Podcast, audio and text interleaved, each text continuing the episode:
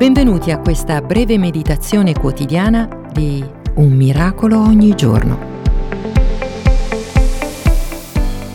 La parola di Dio è straordinaria, unica. È una fonte infinita di saggezza e consiglio.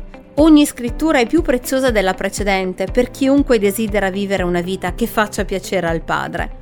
Vorrei condividere con te una verità che mi tocca profondamente.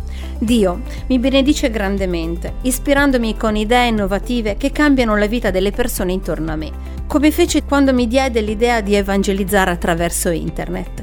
Tuttavia, credo che se mia moglie e io avessimo coltivato pensieri di fallimento, questa meravigliosa opera di Top Chrétien e JesusNet non avrebbero mai visto la luce, o comunque non con noi.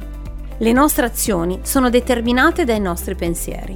Credo che questo sia il motivo per cui Dio dice quindi, fratelli, tutte le cose vere, tutte le cose onorevoli, tutte le cose giuste, tutte le cose pure, tutte le cose amabili, tutte le cose di buona fama, quelle in cui è qualche virtù e qualche lode, siano oggetto dei vostri pensieri.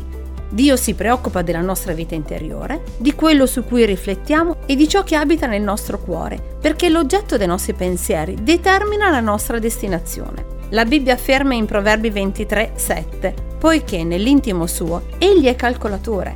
Ti dirà mangia e bevi, ma il suo cuore non è con te. Quando siamo consapevoli di questa verità, riceviamo una nuova prospettiva riguardo al modo in cui viviamo e prendiamo le nostre decisioni. Vorrei invitarti a prendere del tempo con Dio, permettendogli di investigare il tuo cuore. Che Egli possa rivelarti, tramite la sua parola, i pensieri che non lo glorificano e che sono invece propensi a guidarti lontano dal suo piano per la tua vita che Lui possa mettere i suoi desideri e pensieri dentro di te. Questa è la mia preghiera per te. Ti sono vicino con tutto il mio cuore. Grazie di esistere. Eric Sellerie.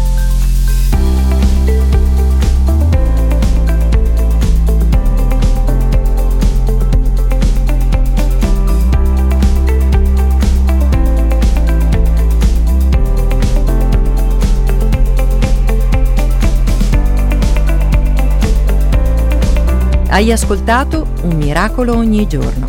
Iscriviti gratuitamente alla newsletter personale e multimediale su it.jesus.net. A risentirci!